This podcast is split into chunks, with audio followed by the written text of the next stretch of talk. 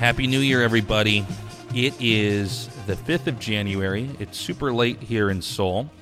Uh, normally, I record this podcast inside my apartment with the equipment that I have, but right now, I am happy to say that we are in a new studio space that we're going to be using for future video episodes of the podcast. Uh, this podcast was recorded early in November, or sorry, late in November last year. But uh, from here on out, we're going to have plenty more video podcasts in the future. This doesn't mean we won't have some audio podcasts, just depending on the circumstances. Like if I'm overseas, it depends on how much equipment I can bring with me. But we will have a base here in Seoul. So thank you to all of our Patreon supporters. It is really appreciated. We did unlock that goal. So I'm really excited with the new year to go to this next step uh, for the show. The video production and editing is going to cost a little bit more. So if you love this show and want to keep supporting it, uh, even five bucks goes a really long way. So please support us at patreon.com forward slash tasteless podcast. With Patreon support, you get access to our exclusive content, such as our after show, which is actually fucking awesome. I'm really happy with this addition to the show, uh, and much more. Uh, so, this episode stars Katamari. Uh, he is the event director for the East Coast Throwdown, as well as the senior director of esports at Intersport. Uh, he's involved in a lot of the behind the scenes business stuff with the FGC and also the league operator for Mortal Kombat 11 Pro Kompetition. Uh, I had a great conversation with Katamari. I had not actually met this guy before. I got my connection to him through some of the people I know in the FGC out here in Seoul. Uh, he was out here on holiday, so it was really cool for him to come in and sit down and chat with me. Uh, we talk about a lot of interesting stuff. We also tried something a little bit different this time around. Uh, usually, I end up picking up the podcast guests, maybe at the train station, or I go to where their hotel is, and then I bring them to my apartment. And I've noticed that a lot of times, the really good parts of our conversation are right at the start, you know, kind of the icebreakers. And I realized I'm missing a lot of. Uh, this is like a lot of stuff I'd like to just put into the podcast, but I can't record it while I'm on the way down to my house. So I had somebody else pick up Katamari, and then we brought him into my house. I met him right there. We sat down in front of the mics and we just started talking. Um, I'm not sure where we're going to jump in exactly uh, as of when this recording is made, but it's going to be right somewhere in the start. So um, we're just sitting down, we're talking about arcades and some rhythm game stuff, and then we go into some other stuff. So we're still kind of experimenting here on different ways to make the show and the conversation better. Anyways, uh, here is our last recording of the year 20. What is it, 2019? Yeah, we're in 2020. Shit. This is the last recording of 2019. Enjoy the Tasteless podcast with our guest, Katamari. Oh, so wait, which rhythm games did you play? Did you Beatmania? Uh, 2DX was way too hard, man. Dude, I was so into 2DX, man. way too hard. Uh, no, mostly like I just got a shot this for the, for Yeah. the sound here. DDR, pump, uh, Okay, yeah. and then like in the groove is actually where I got like actually good at a game, like a rhythm game for the first time, and like travel. Wh- which game was stuff. this? So do you do you remember? It's like towards uh, what was it? I want to say like circa 2006 is when it started coming becoming a thing. Uh, so This is a Japanese rhythm game, right? no, no, no, no. It was actually American made. So Okay, I there think was I've heard of this. Yeah, there was DDR, and then DDR kind of like tapered off. There wasn't like new versions at all, and Right. then um, one of like an arcade. Like, have you ever heard of Eight on the Break? It's like super old school No, arcade, still around. One of the only like true arcades still around in the U.S. Okay, okay. Uh, the owner of that kind of like subsidized a new project uh, with the guy. Your cat's so cute. Oh yeah, man. um, subsidized a project uh, with uh, was company called Roxor, and then they actually ended up using Andamiro here, like the kit company that makes the pump it up cabinets, to Oh, really? build like the actual arcade cabinets. So they made it was basically the same thing, like four panel, like DDR. Um, and it was just way harder. Like it just it broke like the mold of like what people thought was like humanly possible. Wa- was that a rhythm do? game with just like you use buttons on your hands, or no, it was was it the same DDR template, exact Oh, same. okay. Four panel, like four up, down, left, okay, right. got it. All right. yeah, I, it's it just like broke the bounds of what anyone thought at the time was possible. Like the game, Yeah. came, the game came out, we are seeing like all these like expert level charts for like, no, this is a joke, right? Like Yeah. no one, no one can do this. Like, no way. Yeah. Sure enough, like within a year, it just became like standard. They made a second version, and then got hit and lost the lawsuit to Konami. Oh really? Copy, yeah, copyright. And then like this, the, crazy thing is like the saving grace, and this is so funny because you've heard of like Stepmania, right? Yes, I have. Yeah. So basically, they turned like their game into Stepmania and just like put out a patch that made it open source from a thumb drive. So it's like you can bring in like your own mm, music with like Stepmania based charts into it and like just go crazy. So it just like was open source, like arcade level, like Stepmania. There was um, what what was the Beatmania version of that where you could use your your keyboard? Do you know what I'm talking about? Yeah. There was, there was um, O2Jam? I, I think that That was might have been what it was too, called. right? I think so. My it brother, similar. yeah, my brother and me grew up playing Beatmania on the arcade, and then um, playing some fighting games on the side. But uh, I remember uh, my dad lives in Hong Kong, but when we were kids, we were visiting him um, for a family trip, and so we went to this Hong Kong arcade, and that's the first time I saw somebody playing 2DX, but like both hands. Um, how do I say this? Uh, you know, seven buttons on one hand, seven buttons on the other hand, and and each turntable. And my mind was like, it was one of those moments where I thought I can't fucking comprehend that anybody can be this good Yeah. at, at a dude, rhythm game. It's insane. It's nuts. That that and then like what else was like around the same era, like poppin' music. Right, that's the one with the bubbles. Yeah, yeah, yeah. Which Right. at the time, like when I saw it, I'm like, oh, this has got to be the easier one. And then I realized, like after you get into it a little bit, you're like, no, that's not. Yeah, I, I the used to hurt my hands when I try to play that game because I'd start hitting the buttons too hard and end up with Yeah, these bruises hurts. on my palms. Yeah, that's why people like a lot of people when they play it, they wear like There's, like, gloves. rhythm they can, like slide it and stuff. Yeah, yeah, yeah. There's there, dude, there's so many rhythm games now too. Like the last like trip I took to, like Tokyo, just like stepping in like some of like the rhythm game sections. Yeah. like It seems like it's a Dude, what- specifically a Japanese trend, though, right? I guess I don't know. I don't, see it as much in other countries, including arcades out here. There's like maybe one or two cabinets in like, an what, arcade. pump is like the big thing here still, Yeah. and like that's about it. Um, but no, we actually because in the U.S. they they uh, they broke out the round one fran- franchise for U.S. locations, so they have like all the exclusive like import deals um, with a lot of the arcade manufacturers from Japan. So there's they're getting all like the obscure rhythm games coming in, and then on top of that, like because they all have them networked in Japan to like Yeah. digital like leaderboard system. Right. Um, they're actually like made some weird IP exceptions to like round one US locations to participate in like global leaderboards, which is like why Konami now like God, Konami is like when it comes to their like global initiatives, it's such a mess. It but seems they uh, like it, yeah. but they're like their DDR World Championships and stuff. They have uh uh it's it's actually inclusive of like other regions besides Japan now. Like, I, can tell- I- actually- I actually had no idea they even had that. There- Yeah. There's a DDR World Championship. Yeah, it's like part of a larger like arcade expo that they do. Okay. But yeah, it's uh it's all part of uh like you actually qualify in through like regional like ranking points, like score points and stuff like that based off of qualifying songs that like are all tied to your online profile now. So it's like you have to go to like a round one arcade in Oh, okay. America to like participate in that. So it, this is your first time here in Korea, right? Yeah. Uh, where are you going after this? Home. uh, so home for me is right now. I it's technically northern New Jersey. Okay. Um, so it's like 20 minutes outside of Manhattan. So actually, like if you're familiar with American football, so right next to Giant, like the Giant Stadium MetLife Stadium. okay. Uh, so right there, super close. And, and, and when's the next tournament you're going to be working at?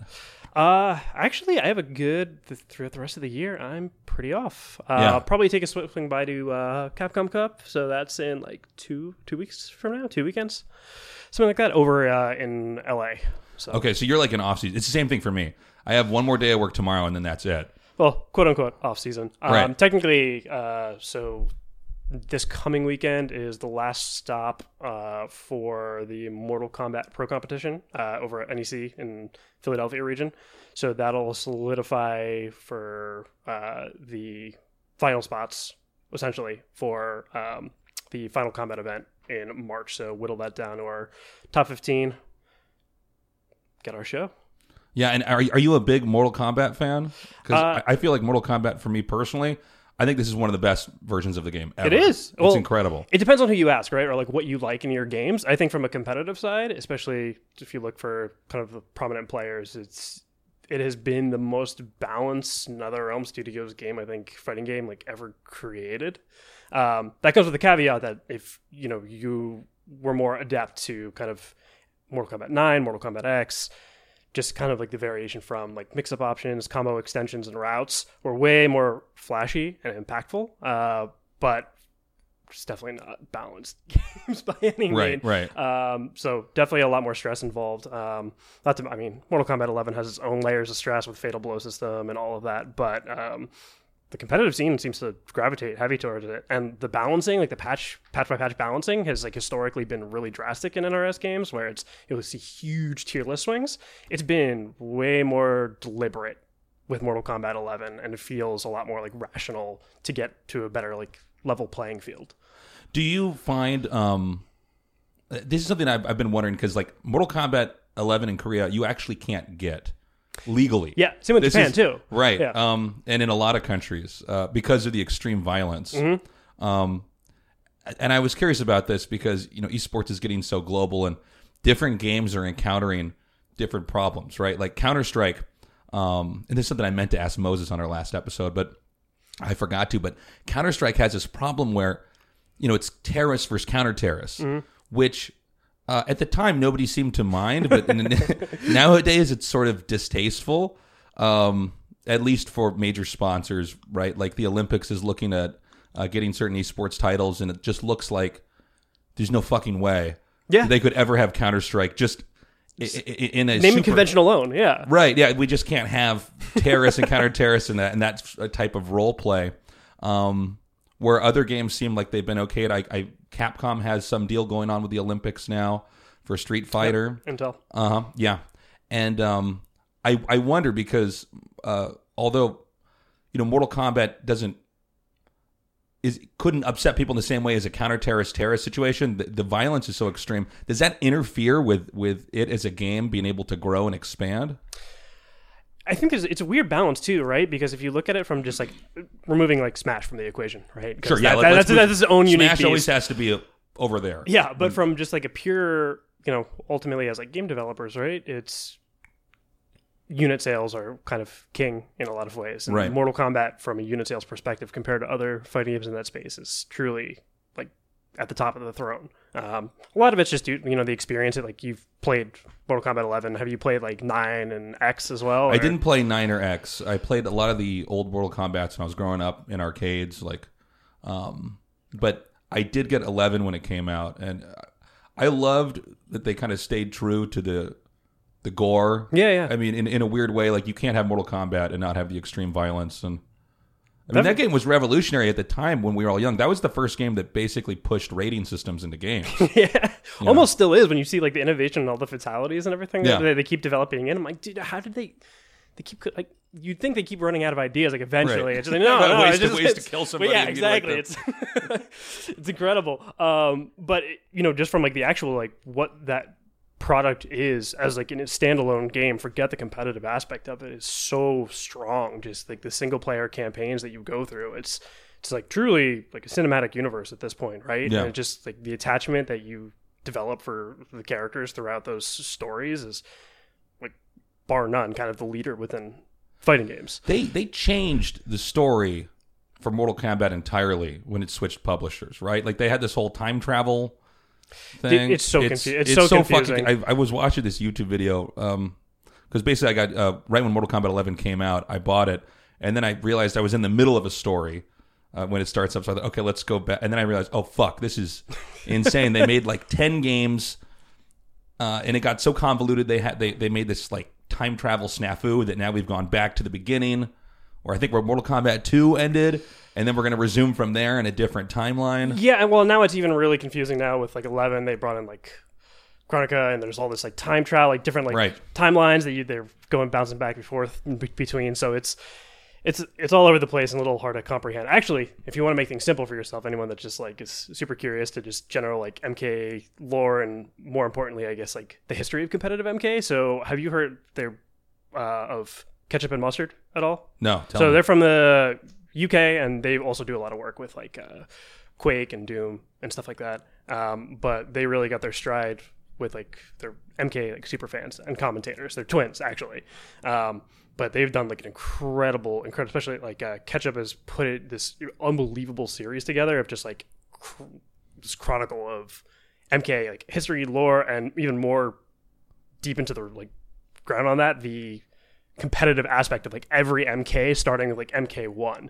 So if you want to see like where like the crazy original like arcade like janky like competitive meta comes from, that no like I swear most people just had no idea even existed. It's all like documented through his kind of like memoirs of like Oh, that's cool. I should check that out because, um, you know, Smash was always obtuse until that uh, Smash Brothers documentary came out. and- Yeah. and, kind of put that into the mainstream. Uh, but it seems like now Mortal Kombat uh, 11 I guess I should say the Mortal Kombat franchise in general. It seems like it's more in line or in step with the other major FGCs or admitted fighting games. Um, do, do you feel of. that's the case? Uh, you know, it almost like in a way, since we see you kind of look at Smash community as its own lane. Right. NetherRealm players historically, so like NetherRealm meaning you know in Injustice series, Mortal Kombat series. Um, there is crossover, but a lot of those prominent and like dominant players in those NetherRealm titles are fairly exclusive. Like they'll dabble and play in other games. I mean, Sonic Fox being like one of the big exceptions. that, Right. like if he if he's serious about a game, he'll He's fucking so good. It's like, crazy. if- wa- wa- watch out. Like if he's serious and invest time, it's it's it's terrifying. Um, but you look at like the competitive landscape and you look at a lot of those names that you'll see like in finishing like in f- qualifying for a Final Kombat or even in just like the top 32 of any major tournament on the pro competition. A lot of those names like dwell and exist specifically within netherrealm games. Um, and i think a lot of that also has to do with kind of the accessibility of mortal kombat. I don't mean like necessarily ease of like player acquisition into like how to play the game competitively um, but more so just like you hear the number one complaint for fighting game players is like terrible online experience in netcode, especially in the West, right? Yeah, Like yeah. totally different here. Like I, I understand now and speaking with kind of the local like Korean community, or at least um, the guys that are running a lot of the local events here, that it's such a challenge to overcome getting people to come out to offline or physical events Yeah. because the online is so the, The online, experience play, is so smooth. Yeah, you can absolutely just stay at home. Yeah, we- we don't have that. Like, in, in Tekken, the online play, it's incredible. It's been incredible for a long time too. I don't know. Um, I know that overall the internet here is very fast, but um, I haven't played any fighting games in the states online. I mean, is is it that pronounced in your experience? Oh yeah, I mean you're looking at the same netcode, but you take Tekken Seven online back home to, Yeah. to the US, it's not like it's unplayable, but you're trying to play from, you know, like New York to California. No. yeah, I wonder if that's just an advantage for here because everything is so close together with the high speed internet. Like Korea is not physically a very big country. No, yeah, I mean that that helps too, but also just like the stability and speed. Yeah. Because like I can't, I'm, I'm right outside of a major, you know, one of the most major cities and markets in the U.S. and I can't get like a fiber connection in my apartment. Yeah. Like I'm still you know, running off of like a Comcast connection with like maybe like ten up on a good So, day. so is that is that is that purely just an internet connection issue, not not a coding issue inside the game? Both. It's Okay. definitely both. And I think that's the exceptions where I was going is that Mortal Kombat, they've kind of implemented their own system um, based off of like a rollback netcode, I believe. Uh, not 100% sure on that. But it's allowed for an online experience with our connections and speeds that has allowed cross country play and even cross region play. Like there are training partners that are playing between, you know, London and Florida. like Yeah. right now. Um, and it's it's totally smooth. You're talking maybe like two to three frame delay, which is like it's incredible. That's totally playable and viable for online fighting game play. Like probably like the upper limits of it, but it, it works. So because of that, it's definitely opened the gate for a lot of players. And speaking with a lot of like upper echelon players in NetherRealm games, is is you've heard like I've heard them kind of chronicle like their journey getting into the competitive scene. It's like purely born off of online Yeah. And it's just because that's because it's it's accessible. Like they never had to invest like a significant amount of like capital to travel to an event or like do their research or homework. They were kind of thrown into it and almost forced into the spotlight just based off of you know them running and playing with you know community based top players and being recognized for that. So you know you'll see a huge name that's just started coming out to physical events this year. Uh this guy NinjaKilla? Yeah. uh, yeah, and he's this is his first year really like going to offline events, and he's you know he's already taken a pro competition event this year. He's consistently getting in top threes when he shows up to events. Like he's incredible and talented, and he's really discovered online, which doesn't really happen in other fighting games guess- as much. Anyways, But until you get good online play, it, it's almost like the luck of the draw is like to where you were born or Yeah. what neighborhood you grew up in. Was there an arcade close to you? Uh, there was a similar situation actually for StarCraft, which was that um, you know all the Korean pros they didn't play online; they would play on LAN, or they or they play on LAN in, in PC cafes. Yeah. And um, back then for StarCraft One, if you weren't playing on LAN, it was like a different game. So people who would play online like me back in the states, it's like I, I can't even move at the same rate as, as what these guys are doing, and um, that was a huge problem with people trying to improve. And it really didn't get improved until maybe right before StarCraft uh, Two came out. but it was about a decade in there of just. I mean, you would see a, a non-Korean go and compete against a Korean at an actual LAN event, and these guys would just outmaneuver them uh, in, entirely. Um, but that's exciting now to see that here with the online play uh, for Mortal Kombat 11, it's actually doable, and it, it seems like it's finally happening in fighting games where you Slowly. can actually be somebody as a solo unit and and actually get good and not necessarily have to be around people. But then again, I guess that does kind of affect the community element as well. Yeah, it, it yeah, and that's one of the catch twenty twos. Honestly, is that when you see one of the biggest like Twitter hot topics right now on uh, the community side is asking for what's like considered rollback netcode. If you've heard like the term like GGPO being thrown around, so it's like a patented type of like netcode. So, what does GGPO stand for? I'm actually not familiar with that. So uh, it's actually the founders of Evo, the Cannon Brothers. That's Yeah. actually something they had developed for I forgot which online platform it was at the time. Um, for, like ROM based fighting games, so like Third Strike and Super Turbo and stuff like that. Um, and it, apparently it's uh, open for de- like developer use, like kind of like royalty free. I think. I Oh, think really? they relinquished like the licensing to like some department over at MIT recently. Um, so it's been like this huge push from the community side to have publishers like from the get go kind of look to develop their games net codes based around this form of rollback netcode, which, like I said, is I, I believe is kind of what Mortal Kombat built theirs off of, uh, like their own variation or original version of it. Um, and it's it's that's one of the things. But I think the the flip side of that is if that does happen and it is widely adopted and we are able to have kind of like cross country or even like cross continent play, like viable competitive play, the impact and ripple effect that that has on a community level is pretty drastic as seen here is you have so much tech and talent here and they're not necessarily it doesn't seem like they're coming necessarily to local events whether it's like weekly or monthly necessarily and that also affects kind of like the average or at least my theory is that it would affect like the average player skill level too because if you think about information sharing right and like steps to improvement i think it's one of the biggest criticisms of fighting games is it's not necessarily baked in or articulated within the games themselves Sure. how to improve like you know what aspects Seems of- like you have to go on YouTube or, or go to a forum somewhere, and then you have to learn uh, the inputs, which uh, if you don't play fighting games is is totally unnatural.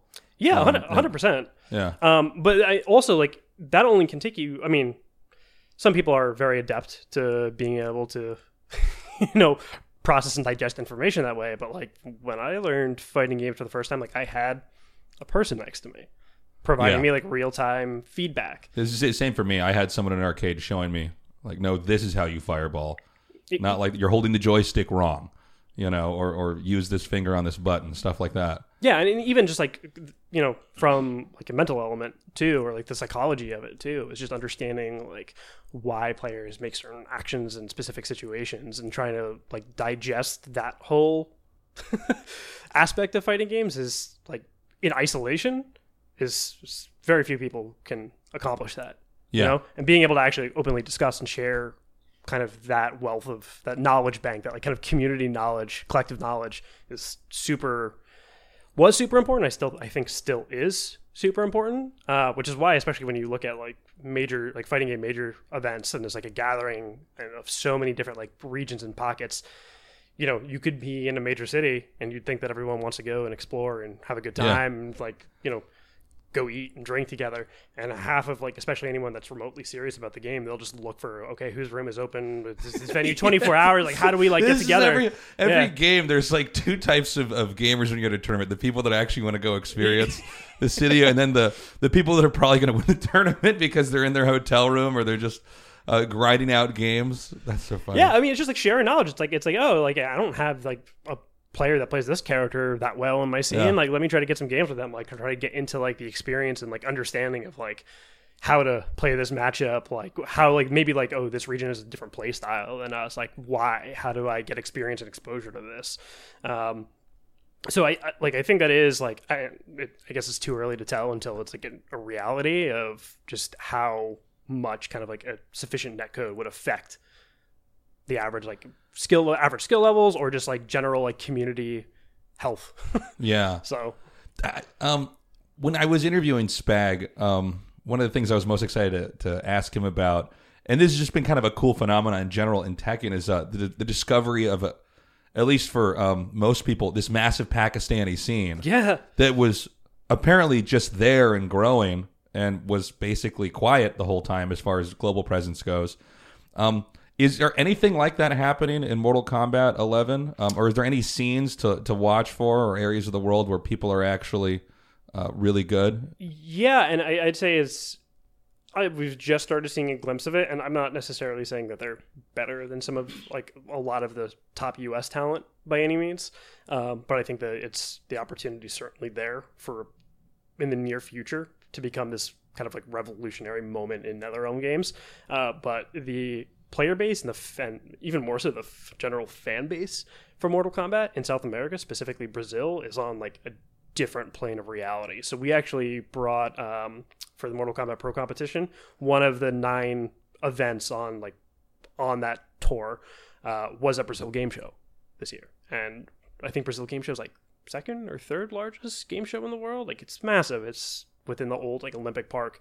Um, the amount of participation from just like local Brazilians was unreal, and guys that we've never seen. We, we knew of them, but never necessarily saw them play with international competitors.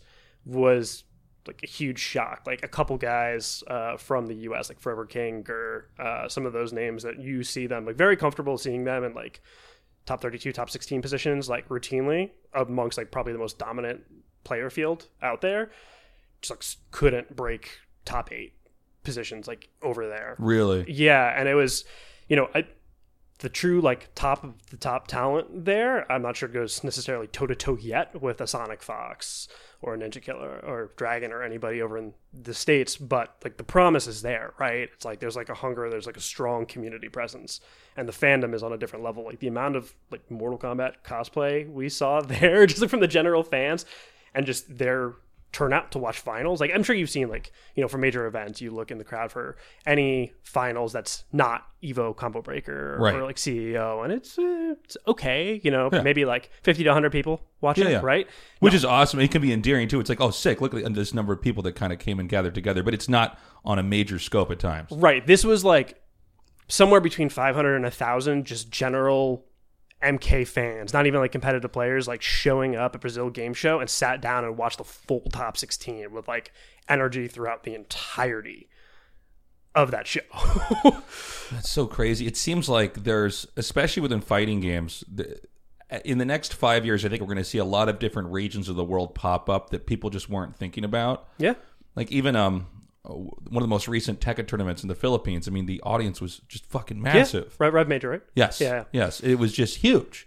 Um, and I mean, as, as somebody who lives in Seoul, I kind of always think of Tekken as kind of just a Korean thing Yeah. on some level, but it- not the case at all. There's actually just, it's so much bigger and there's so many other places that you wouldn't necessarily expect to be, I guess, it wouldn't be your first thought that this is a competitive gaming region of the world. Yeah, it, no, absolutely. And I think it's also like Tekken's an interesting point, especially for this kind of like generation of fighting games, right? Is if you look at it right now, Tekken 7 might be considered kind of like the community champion, so to Yeah. speak, from just like a participation and like in a player investment level. It's and I think a lot of that is in due part to a lot of the interesting storylines that like the game has created organically is why people have Yeah. rallied behind it so much. And also it's, you know, it's good it's a good game.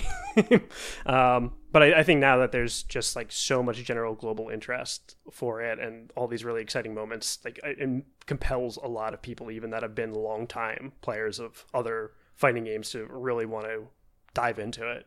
What is publisher support like for Mortal Kombat 11 on- an esports level? I mean, is this obviously um, it's continuing to grow, and, and that's really exciting. But uh, you know, sometimes you have companies where they will put out an esports like budget because other companies are doing that.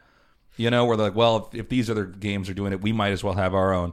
I mean, uh, how, how ambitious do you find them to be in this regard to their esports? I mean, it, I think it's it's comparable to what you're seeing out of Capcom Pro Tour, Tekken World Tour, Yeah, um, and it's it's definitely there's a little more and more consideration on that side of the house for kind of like longevity of like how to support and I think that's also like reflected as well, right? Is like how how they're actually like treating like the balance of the game moving forward too. It's like understandably so. It's like you look at the sales volume of Mortal Kombat 11. It's like yeah, that's a more general consumer friendly game, but at least and the like the competitive community makes up such a small fraction of what that like true user base is.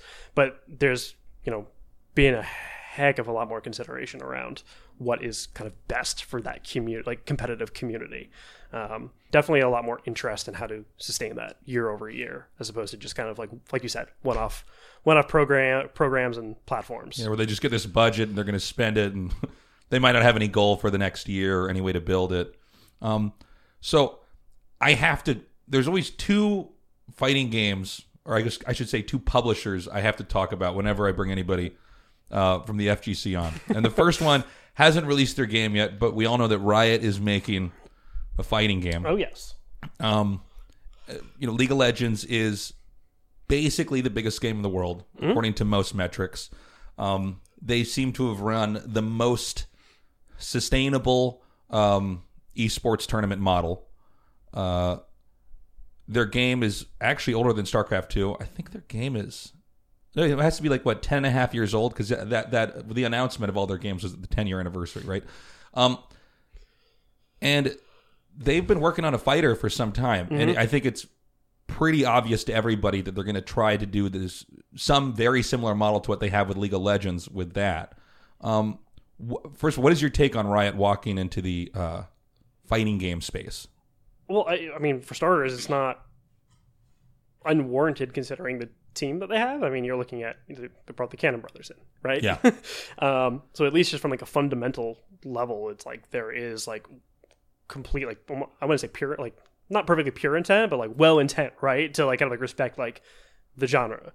Um, so that's I mean at least a net positive out the gate. Um, but it'll be interesting to see like and I mean this is all theory, right? Like we don't know until it Right. comes out. Um, but just kind of what it does on a community level is probably the most important question because we've seen like all sorts of ta- like takes across the board from like community members from like oh if you know there's a franchise league and we have to be exclusive to this game and we're you know guaranteed this prize pool. Yeah yeah i'm all about it. Let's dive into it. And other people that are just like you know it's like we like fighting games because of the variety right? Like Yeah. I, if i'm playing if i'm primarily a street fighter player that's great but like i like playing other games too. Like it's there's a, an enjoyment in that variety. What, what, what are the rules with that? Do you mind looking this up, ryan? Riot's rules on exclusivity with games? Are they not? Is it pro gamers are not allowed to stream other games, or they're not allowed to compete? dude i've I I'm have actually no not idea. sure. I know that there's something there, but I've never actually. I, it's not ba- like I don't think like necessarily these viewpoints from like a community side aren't based necessarily in any like fact or reality. Right, It's just right. kind of like all all Speculation. all basically. speculation, Yeah. right? Um, but I mean, the way I see, like, and this is just my opinion of it, I have, could easily see a world in which you know this title comes out and has its wild riot levels of success, um, but kind of paves its own path from a community perspective, much in kind of akin to like the Smash community, right? Where it kind of exists like they are parallel to each other, and there's Right. a lot of similarities and overlap, but it kind of almost exists within its own ecosystem, so to speak, and community base. So that's how I think it'll play out. But just way too. I mean, we saw like what ten seconds of like Yeah, it's like over the shoulder, like A throw or something happening. yeah. So we we have no idea like what it's gonna play like, kind of the accessibility for the game itself, any kind of like plan for whether it's like grassroots or just like publisher official event support. Like what? We have no idea, man. Just wait and see. yeah, one of the things.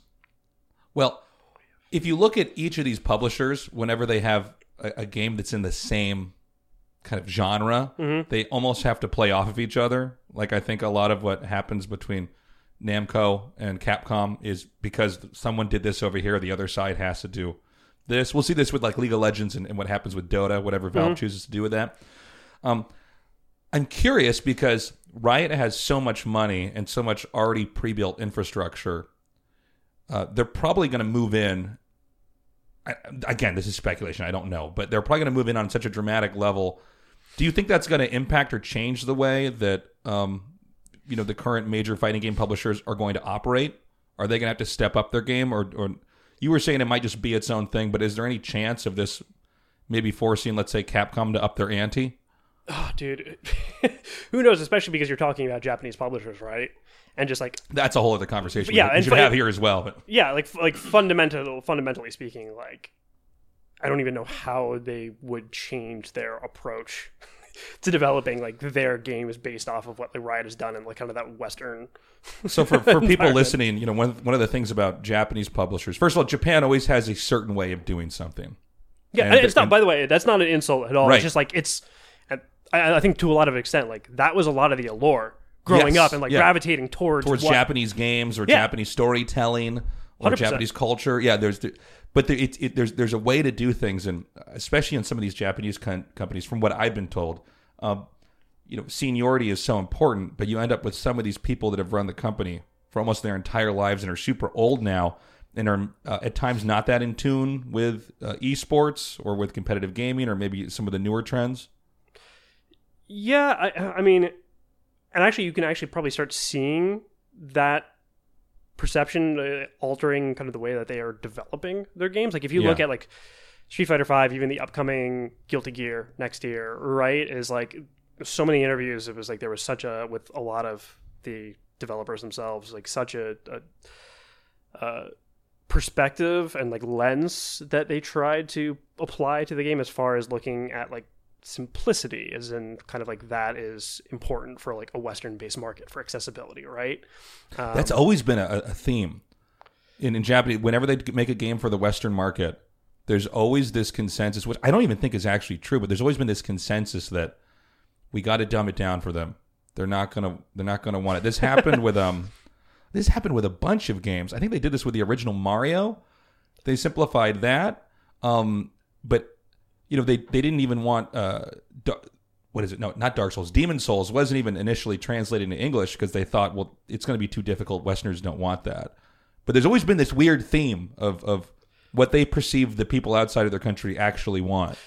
definitely and i think like a lot of it too is like the the core fundamentals of like what fighting games are is a lot of like the decision making process in that, that one versus one scenario so it was like okay well if you know if that is intact and kind of more emphasized by limiting kind of like the execution barrier or whatever it might be right?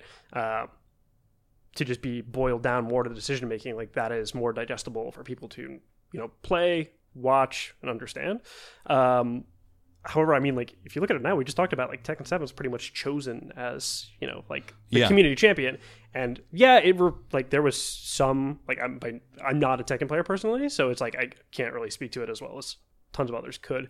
Um, but just there was a very minimal amount of simplifying or simplification that went into tekken 7 Yeah. uh, but there's still it's so in-depth and They, they also complicated in, in Tekken Seven they also had um, a training menu that I thought actually you could learn the game in. Like In tekken 7 Yeah, like they would show you all the moves. Like if you look at it, Street Fighter 4 Mm-hmm. when that came out, and this is sometimes with Japanese games, it's like they've given you an alien artifact and haven't told you anything. it's just like a you know a, a triangle with blue circles, and they're like, here you go. Um, like in Street Fighter 4, they don't even give you in the game all the combos that you can do. They don't even tell you. no It's just there.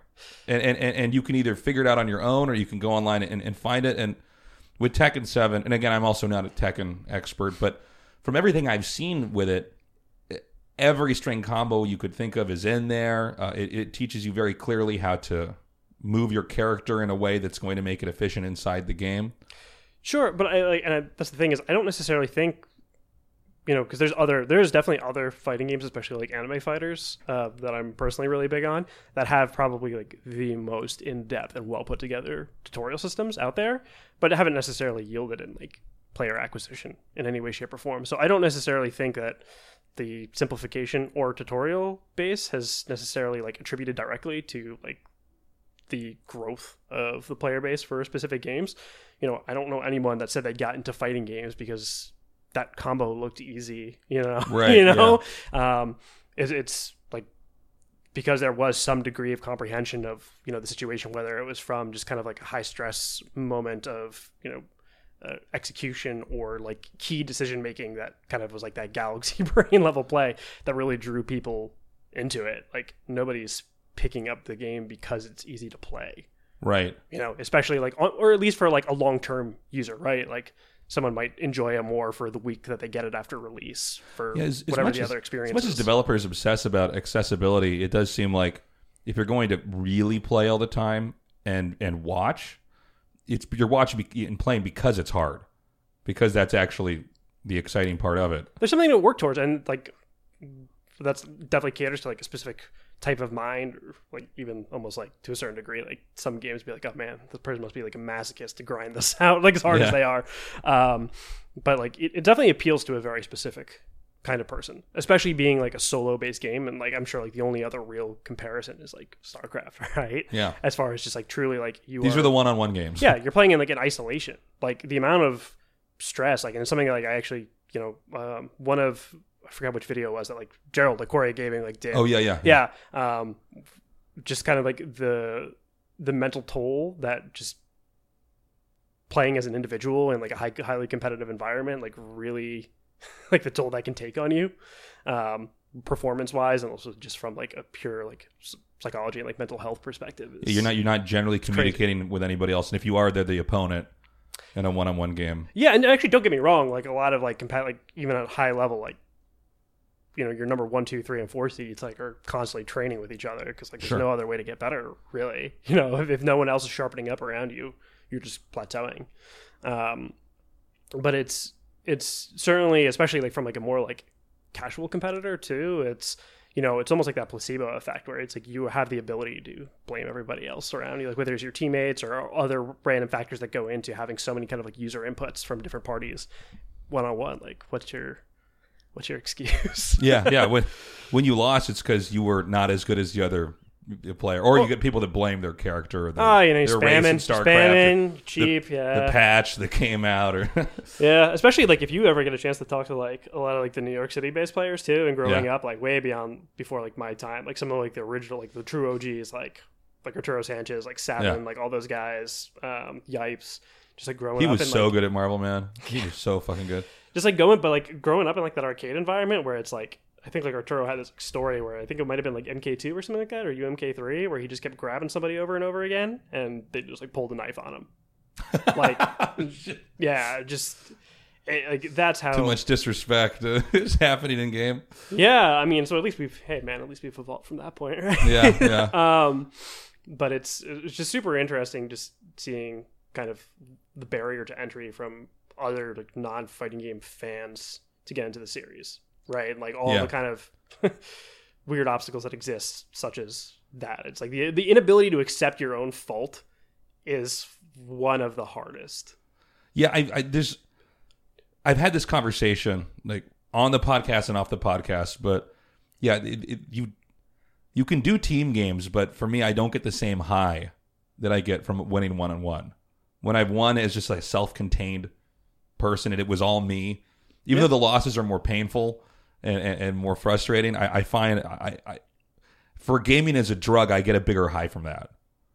But I, I oddly enough, team games are just bigger in general. I think because people don't want to have to deal with the pressure of one-on-one games. I guess also team games are social as well. Yeah, that's a huge part of it. Um, I mean, because like we've all dabbled, right? In, like Sure. multiplayer games, like definitely like spent my time grinding like ranked in Overwatch. And Sure. like I still play for fun, just like Apex Legends. Like I enjoy it, right? And just like there is something like, you know, what we'll sit there like playing fighting games for like two hours, net play or something like that, and decide I'm like, oh, you know, it would be fun just to you know play cooperatively with like some friends or something like that. Yeah, you know, yeah. there's like there's like a nice there's a nice element There's to it. There's a nice social aspect to it. Yeah, instead of being trapped in my own brain, just like cr- crunching, yeah, like crunching, crunching, you know, my notes, like my handwritten notes or like phone notes that I wrote of like matchup, like mess ups I've had, like Yeah. through my two hours of net play, just like my struggle, struggling, not being able to like Oh, do you, implement do, you them do that if you, if you like, after you've "Argh." lost a game, you write something down? I try to, and don't get me wrong, like I'll do that for like the first like maybe like four or five games, and then I just get into this weird like mental spiral where it's you know Yeah. you'll the next like hour and a half of your session, like you just you're mashing like the replay, like recheck button, Yeah, it yeah. goes all totally goes out the window, and um, well, I mean that also you know you talk to like any good player, and like they're definitely spending a lot of time reviewing their matches and stuff, Yeah. not like their ability to like maintain kind of like that regimen and like process definitely helps for sure. So, um, just before we go too far away from the Japanese subject, Yes. I, I want I want to Yeah, ask you. far. No, no, no. I just want to ask about Smash, about Mm-hmm. Melee and Ultimate, and, and what your take is on Nintendo's uh, handling of everything, and, and the future of Smash, and, and what's going to happen to Melee, or if the game's going to be fine. I know that was a lot of different questions I asked you, but if you want to Sure. pick from the buffet there, I mean, granted, it's still on a larger level, but I mean, like, especially when you're talking about the preservation of an older title like Melee, I mean, you just look at the cross comparisons between what we've had on the FGC side with some of our kind of more historic titles like Third Strike, Super Turbo. It's like, yeah, they're not necessarily growing scenes, but they're stable and consistent within their own right. And sure, they're by not recognized necessarily as a sport by any means, but there's definitely like its own niche and very valuable community aspect that that brings to kind of the rest of fighting game events and that community and culture as a whole. And I'm sure a lot of people would be upset with that perspective necessarily. That like, yeah, like I Melee's probably not going to grow. Melee's probably never going to get recognized by Nintendo in any official capacity or support. Not like Ultimate necessarily is. Um, but it has its place, man. Like end of the day, like you like your you love your games, play your game. Like does it always need to be for for for you know the actual kind of like quote unquote esports of it? right, You right, know, just you can play the game just out of passion because you love to do it. yeah, like I'm playing like my like seriously like the fighting game I put the most time into is like I, if you've heard of it, it's the full like Unist or Under Night In-Birth exe. Late Oh, I don't. ST. I'm not familiar with that. I'm yeah, sorry. exactly. Right. it's like a like a niche like fighting game that like the biggest tournament like entry it has like Evo. I forgot how many they had at Evo, but it was like a few few hundred for sure. Like it was a strong representation. Outside of that, like it peaks usually at most events like under hundred, right? But like we just like the game, man. Just play the game. It's fun. Who cares? Yeah, I- The- that's like the origin, right? It's like if we're not having fun doing this, like what? Why? Who cares? I do think that is a problem with some other uh, esports titles, is they've become so caught up in the um, the business aspect of it and trying to just get it out there that I think at, times it does become a risk of it being not as fun. Well, and especially with fighting games too, because like we're not running off of franchise leagues or anything like that at this juncture, and it's still the competitive like landscape on the publisher tours. It's all networked with grassroots based events, right? And people go to grassroots event grassroots events because they have fun playing the games. You know, Right? Yeah. if you lose that part of like the identity of your community and like the culture built around that game, nothing else matters. It's true. It, there is a real issue uh, at times with um, I don't know, people just trying to make a thing work, a league work. We've seen this, I think, a lot with some of these uh, uh, super franchise leagues early on. With E League, at times that felt very forced. What was the fighting game? Oh, by the way, did you ever find out the stuff, this riot stuff? Uh, with okay, so we never actually figured out what what the rules were for league players. Um, yeah, but I, there's been a couple times where I felt like things have been forced where they try to bring fighting games into, I guess what you call, you guys would call an e, quote unquote esports thing, and it doesn't seem like it's very organic. Yeah, I mean, it has its place too, because I mean, end of the day, right? It's like we want to strive to, you know, who doesn't want to see this thing that they love become a sustainable career path for the people that are the best at it, right? Right. Like, so there is a bit of the catch twenty two. It's like we love Might be careful with that cup with the mic. Sorry, sorry. Please carry on. Um, no, it's like we let you know the organic. Like we love the organic nature of it, but we also want it to be a sustainable platform for like our cream of the crop to a certain extent. Like we want what's best for you know the people that have really taken and like elevated what our games are. Yeah. You know, so it's like I think there's a realistically it's you know the loudest voices are always the most obnoxious sometimes right so Very it's like true. the, the the the vast majority i think of of fighting game fans and like the fgc as a whole like knows where those kind of events fit into the grand scheme of our community and how they're they're important. They do help provide sustainability, but I don't think anybody in their right mind necessarily thinks that that's like the end all be all future of like that's not the end goal for that to you know our community to exclusively live in kind of pro level invitational events or even potentially franchised events. So it's yeah, it's not necessarily the most organic thing, but it has its role, has its place for us. I wanted to ask you this earlier, but this conversation has been great. By the way, it's been so interesting. I wanted to ask you about um, what you've been doing with uh, Roadrunner Records and Elektra Music Group. Um, can can you explain that a little bit? Sure, yeah, for sure. The I mean, sponsorships and everything. this and this one uh this one, I guess, it comes with a little bit more backstory as well. So, like, um, I maybe I, God, I don't even remember the year anymore. Two Can thousand. you grab him a beer too for me, buddy, while we're doing this? Beer me. That'd be great. Um, only right that I'm drinking a beer talking about metal music and That's right, games. man. Yeah, right. this is Um, the punk rock part of the podcast. Hell yeah. Um, but I, you know, there was there well still is uh, in Northeast originally out of like New Jersey, uh, a fighting game event. Oh, perfect. Thank you. Crack that right into the microphone. Let everyone know. Yeah. We really are drinking beer, guys. Okay, we are fucking cool. Um, in Korea, drinking Tsingtao nonetheless. Yeah, right? so we're drinking. Uh, it's only Chinese beer in my refrigerator right now. Cheers, Cheers. bud. um, so, you know, starting with, uh, you know, East Coast Throwdown was an event, major event in New Jersey, and I think like over the years, kind of like flatlined to a certain degree. And like 2016, 2017, uh, that was ran by I'm sure everyone knows who like LI Joe is, right? Um, and then his partner, Sweet Johnny Cage. Uh, and it kind of was like flatlining based off of you know a handful of factors, just like their involvement in other things, Joe's kind of like integrity as like a player, um, and also just like year over year, you know, like we are at the end of the day a growing community, and the needs and expectations of an event increases, right? It needs more hands, uh, more players, or just like partners involved to kind of keep the train moving.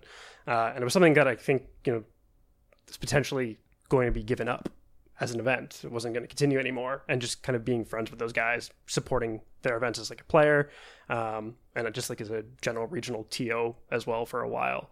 Um, something I wanted to make sure didn't die. So uh, me and a couple other TO partners, um, and also one of my coworkers still uh, used to go by Bacardi. No one calls him that anymore. Uh, Walter Willie P. He uh, stepped up with me, took uh, joined kind of like a partnership with John and Joe to keep East Coast Throwdown moving. Just like okay, well, let's look at how we grow this thing. How do we want to develop this as a brand? Because it felt like you were looking at the space. You had you know CEO right became this like crazy like culture like crossover between professional wrestling and Yeah. fighting games like right? And it was super unique and cool.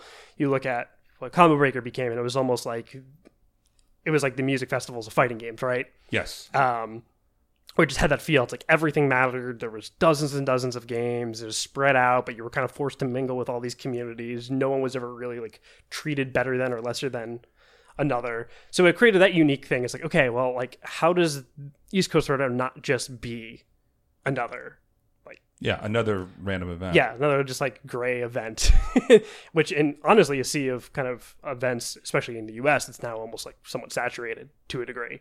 Um, and we were thinking, it's like okay, Joe as like a person, very outspoken, like we all everyone knows his love of like hardcore music. Like, hey, personally, I'm like a fan of metal, hardcore, punk, that kind of scene.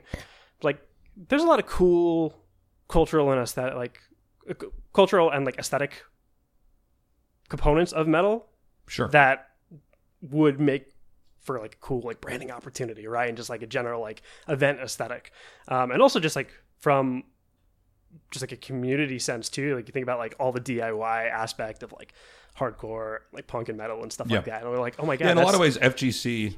Um, uh, so much of it is is kind of punk rock compared to a lot of the other gaming things. It's it's You'll have to oh, you'll have to look this up afterwards. Uh, this guy that runs uh Hotchka, he runs an event out of Vienna, Austria called Viennality. It's like a very like NetherRealm forward event, but like his like big like tagline for his event is like FGC is punk rock because he's Yeah. like a punk rock drummer and stuff like that. And I was like, yeah, you know, that's that's what it is. Like culturally speaking, like yeah, the fans like themselves, they might the vast majority probably don't really care about heavy music in any way, shape, or form. But like culturally speaking, I'm like, dude, there's a lot of similarities Sure, between yeah. the two. Just that like DIY ethic for sure. Um, yeah. We're not interested in what's going on over there. We have our own thing here. kind of, yeah. I mean, and it's very obvious, obvious that like FGC does its own thing in a lot of times, even Yeah. if it is like still might be like esports in a way, right? It's it's our own way. Yeah. Um, but regardless, you know, we developed like this whole new like facelift for what this event was, and like thinking about like the experience, and we landed on that kind of metal aesthetic. We went through it, did our first year, and just it, you know, it certainly like gave off a little bit of that vibe from just like a digital presence, and maybe not necessarily like a physical one at that point yet, because we were just kind of like. you know, it's all bootstrapped, right? It's like all coming out of our pockets, right? There's only so much you can do when you're playing with your own playing with your own money as like a 20 something year old. Not too much you can do. Um, and then for some reason, you know, Joe got put in contact. Someone reached out to him from Roadrunner as they were starting their own Twitch, just like, come on, play like Dragon Ball and some other games with them, mess around. Uh, so he met some of the dudes there, uh, and then, you know, I had him was like, hey, there might be something more here. Like, let's Joe, like, let's let's all sit down together. Let's like meet with these guys. Turns out they're Jersey guys like me, so we just like met up in like Jersey City somewhere, just like ate like sausages and like had some beers, and talked about it for a while. Just like showed them what we were about, you know, and our branding kit, eerily speaking, like was very similar to theirs, with the the deep like reds and blacks and whites, the typical metal aesthetic. Um, and just kind of like talked about it. It's like, hey, it's like you know, this is kind of like the value proposition. Like I think we can bring to the table um, to like create a platform for your artist, your music, uh, and your brand. Um, and they kind of agree that like, hey, like this this makes sense. Let's let's just try it. Not nothing crazy monetarily in any way, sense or form. Um, just leveraging like everything from kind of like their licensing from like a music rights and IP side um, to just some of their other resources. And it just it just felt very cohesive the first year, just like on a launch year, right? Is like being able to actually kind of like mesh their their bands and IPs into our event feel and experience. We actually had a guy who like from one of their bands who's he's like a fighting game player. Like he plays like Dragon Ball and Mortal Kombat stuff. He like came out and competed. It's like now like one of our like super close friends that we just like Oh, hang out so with cool. again. Yeah. Um and just playing like, you know, it just created this really unique environment where we were actually able to like use a lot of their music within our on site and like broadcast presentation as well. Um, Quick question with that. Um, yeah, what, what are the rules for using music for events? I know in Korea our laws are really laxed. So like when I do GSO, we can use any song sure. and legally not not get punished or penalized for it. But I know in different countries there's different rules. I know Germany's very strict. Uh, what what music? Assuming that you did not have any kind of collaboration with this group, are there any specific rules about what songs you can play? Uh, depending on the medium, yeah, a hundred percent. Um, so in the context of like offline, right? I guess technically speaking, like you could get dinged for like public performances, like by using those musics within your using like licensed music at your events. Um, but it's always eh, like it's such a weird gray area that I feel like unless it's you know we're It's also- doing It's that. also quite difficult to actually go after somebody for playing a song somewhere. Yeah, it can be. Actually, I forgot. Uh, there's a couple different groups out there um, that are like authorities, and they actually do send kind of like it's usually for like bars and restaurants and stuff, like sending kind of like undercover representatives to like double check if they have like the license, like the general like group licensing to like be playing at like publicly and stuff. But like we're it's like, dude, no one's getting, no one's coming to our event yet. Anyways, to Not yet. um because technically speaking it's like not even like the record labels can like provide that clearance for you but it's Oh, like really? you get hit with a fine it's like 50 bucks 100 bucks something like that oh, yeah okay. it's it's pretty minor from what we understand nothing crazy um but from you know you're talking about digital distribution right like twitch is like yeah your your vods will get Muted, right? muted, which isn't a big thing for us, but like YouTube, right? Like, and this is where we started playing around with something interesting, um, where it's unless we did kind of look to explore and pay for licensing to, to the individual artist, not just like the label, right? It's can't really get away with it. So it's you know we the way that we kind of set our dynamic up is like when we have um, our vods go up on our platform on YouTube or something like that, right? It's you know the bots that like uh, entity like Warner Music Group has, which is like the total parent to Elektra, Roadrunner, all of that. Flags the hell out of anything like instantaneously. um, but it's it's you know that's kind of like the give and take of like the value prop, right? Is like we're to a certain degree letting them copyright claim our our work using their music. So it creates like in a way additional like revenue stream for them, and it, like for us, it's like that's not necessarily a revenue driver for us per se at this Sure. juncture. So it's just kind of like you know us being able to legally use real like, real like metal artists within the confines of like our work is just something really cool. Um, What other kind of collaborations are there that maybe gaming could have? I mean, we've seen wrestling. We're just now talking about metal music. Is there other ways that different types of I don't I want to say niche interests, but they're not really niche. They're actually major nerd interest. But I want to see culinary so bad, dude. food, Like, food. I feel like people have been trying to get food into gaming for a while, but it uh, to, to not a great success. well, because you, know what I feel like it is, right? It's like everybody kind of like from like an organizational level or like it's like a talent level. So like from commentary talent, event organizers, kind of like top level players. For whatever reason, it's like we're all very gravitated towards like food as like a cultural like aspect Yeah. of how we integrate with people in like our communities. It's just such a general like passion point of ours. But you like when I talk like go to events, right? Like half the people at like any of our fighting events they go to, they're like. Oh, is there like a McDonald's nearby? Right? Like, I guess that's true. Um, there, there is a whole uh, thing with certain groups of gamers where they just don't want to It, well, it's expensive. It's, you know, it's price, right? comfort zone. It's like and price, yeah. It's expensive to go to an event. Like, I'm not gonna lie. It's like you're paying for a plane ticket, your hotel, like your venue fees, like any merch you're buying. Like, yeah, you're probably trying to like live that on a budget, right? So you Right. can go to more and more events. So I get it. Um, but I, it's like it's like we have this warped perception as kind of like that, like almost like inner circle, so to speak, of like, yeah, this is great for this. Is, this makes so much sense, but it's like just us in reality.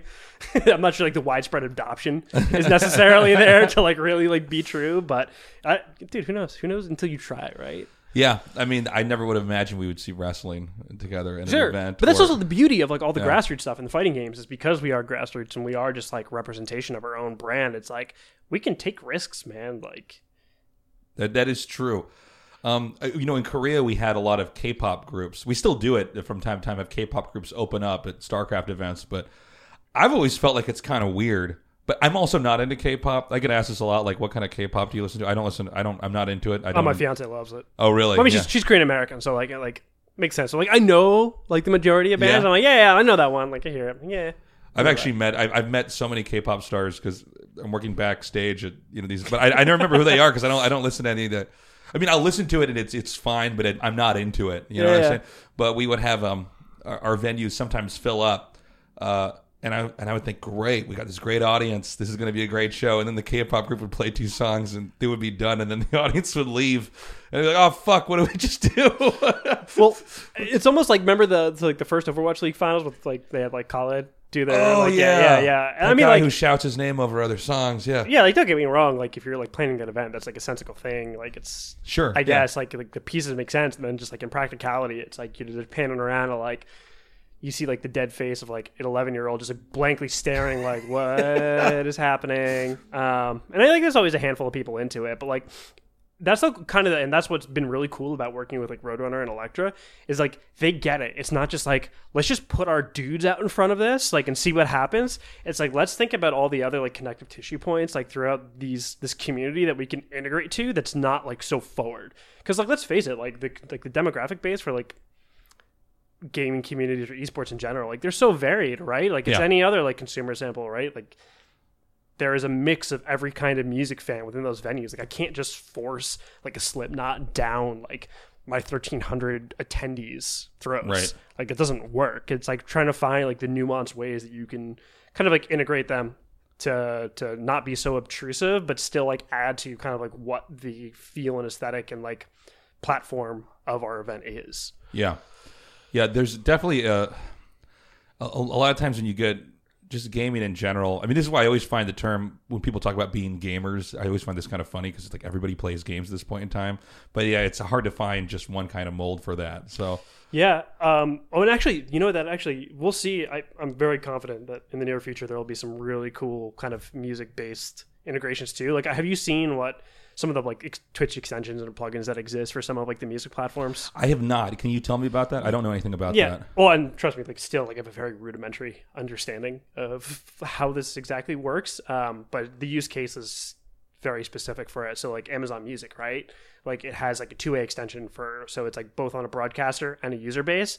So you can download or like if both the broadcaster and the viewer has the extension downloaded, right? There is a ongoing and running Amazon Music based soundtrack or playlist that's running. And apparently, so what actually happens is the um, it actually counts as like a listen per user unique user actually listening. So when you're talking in the confines of like a label like Roadrunner Records, right?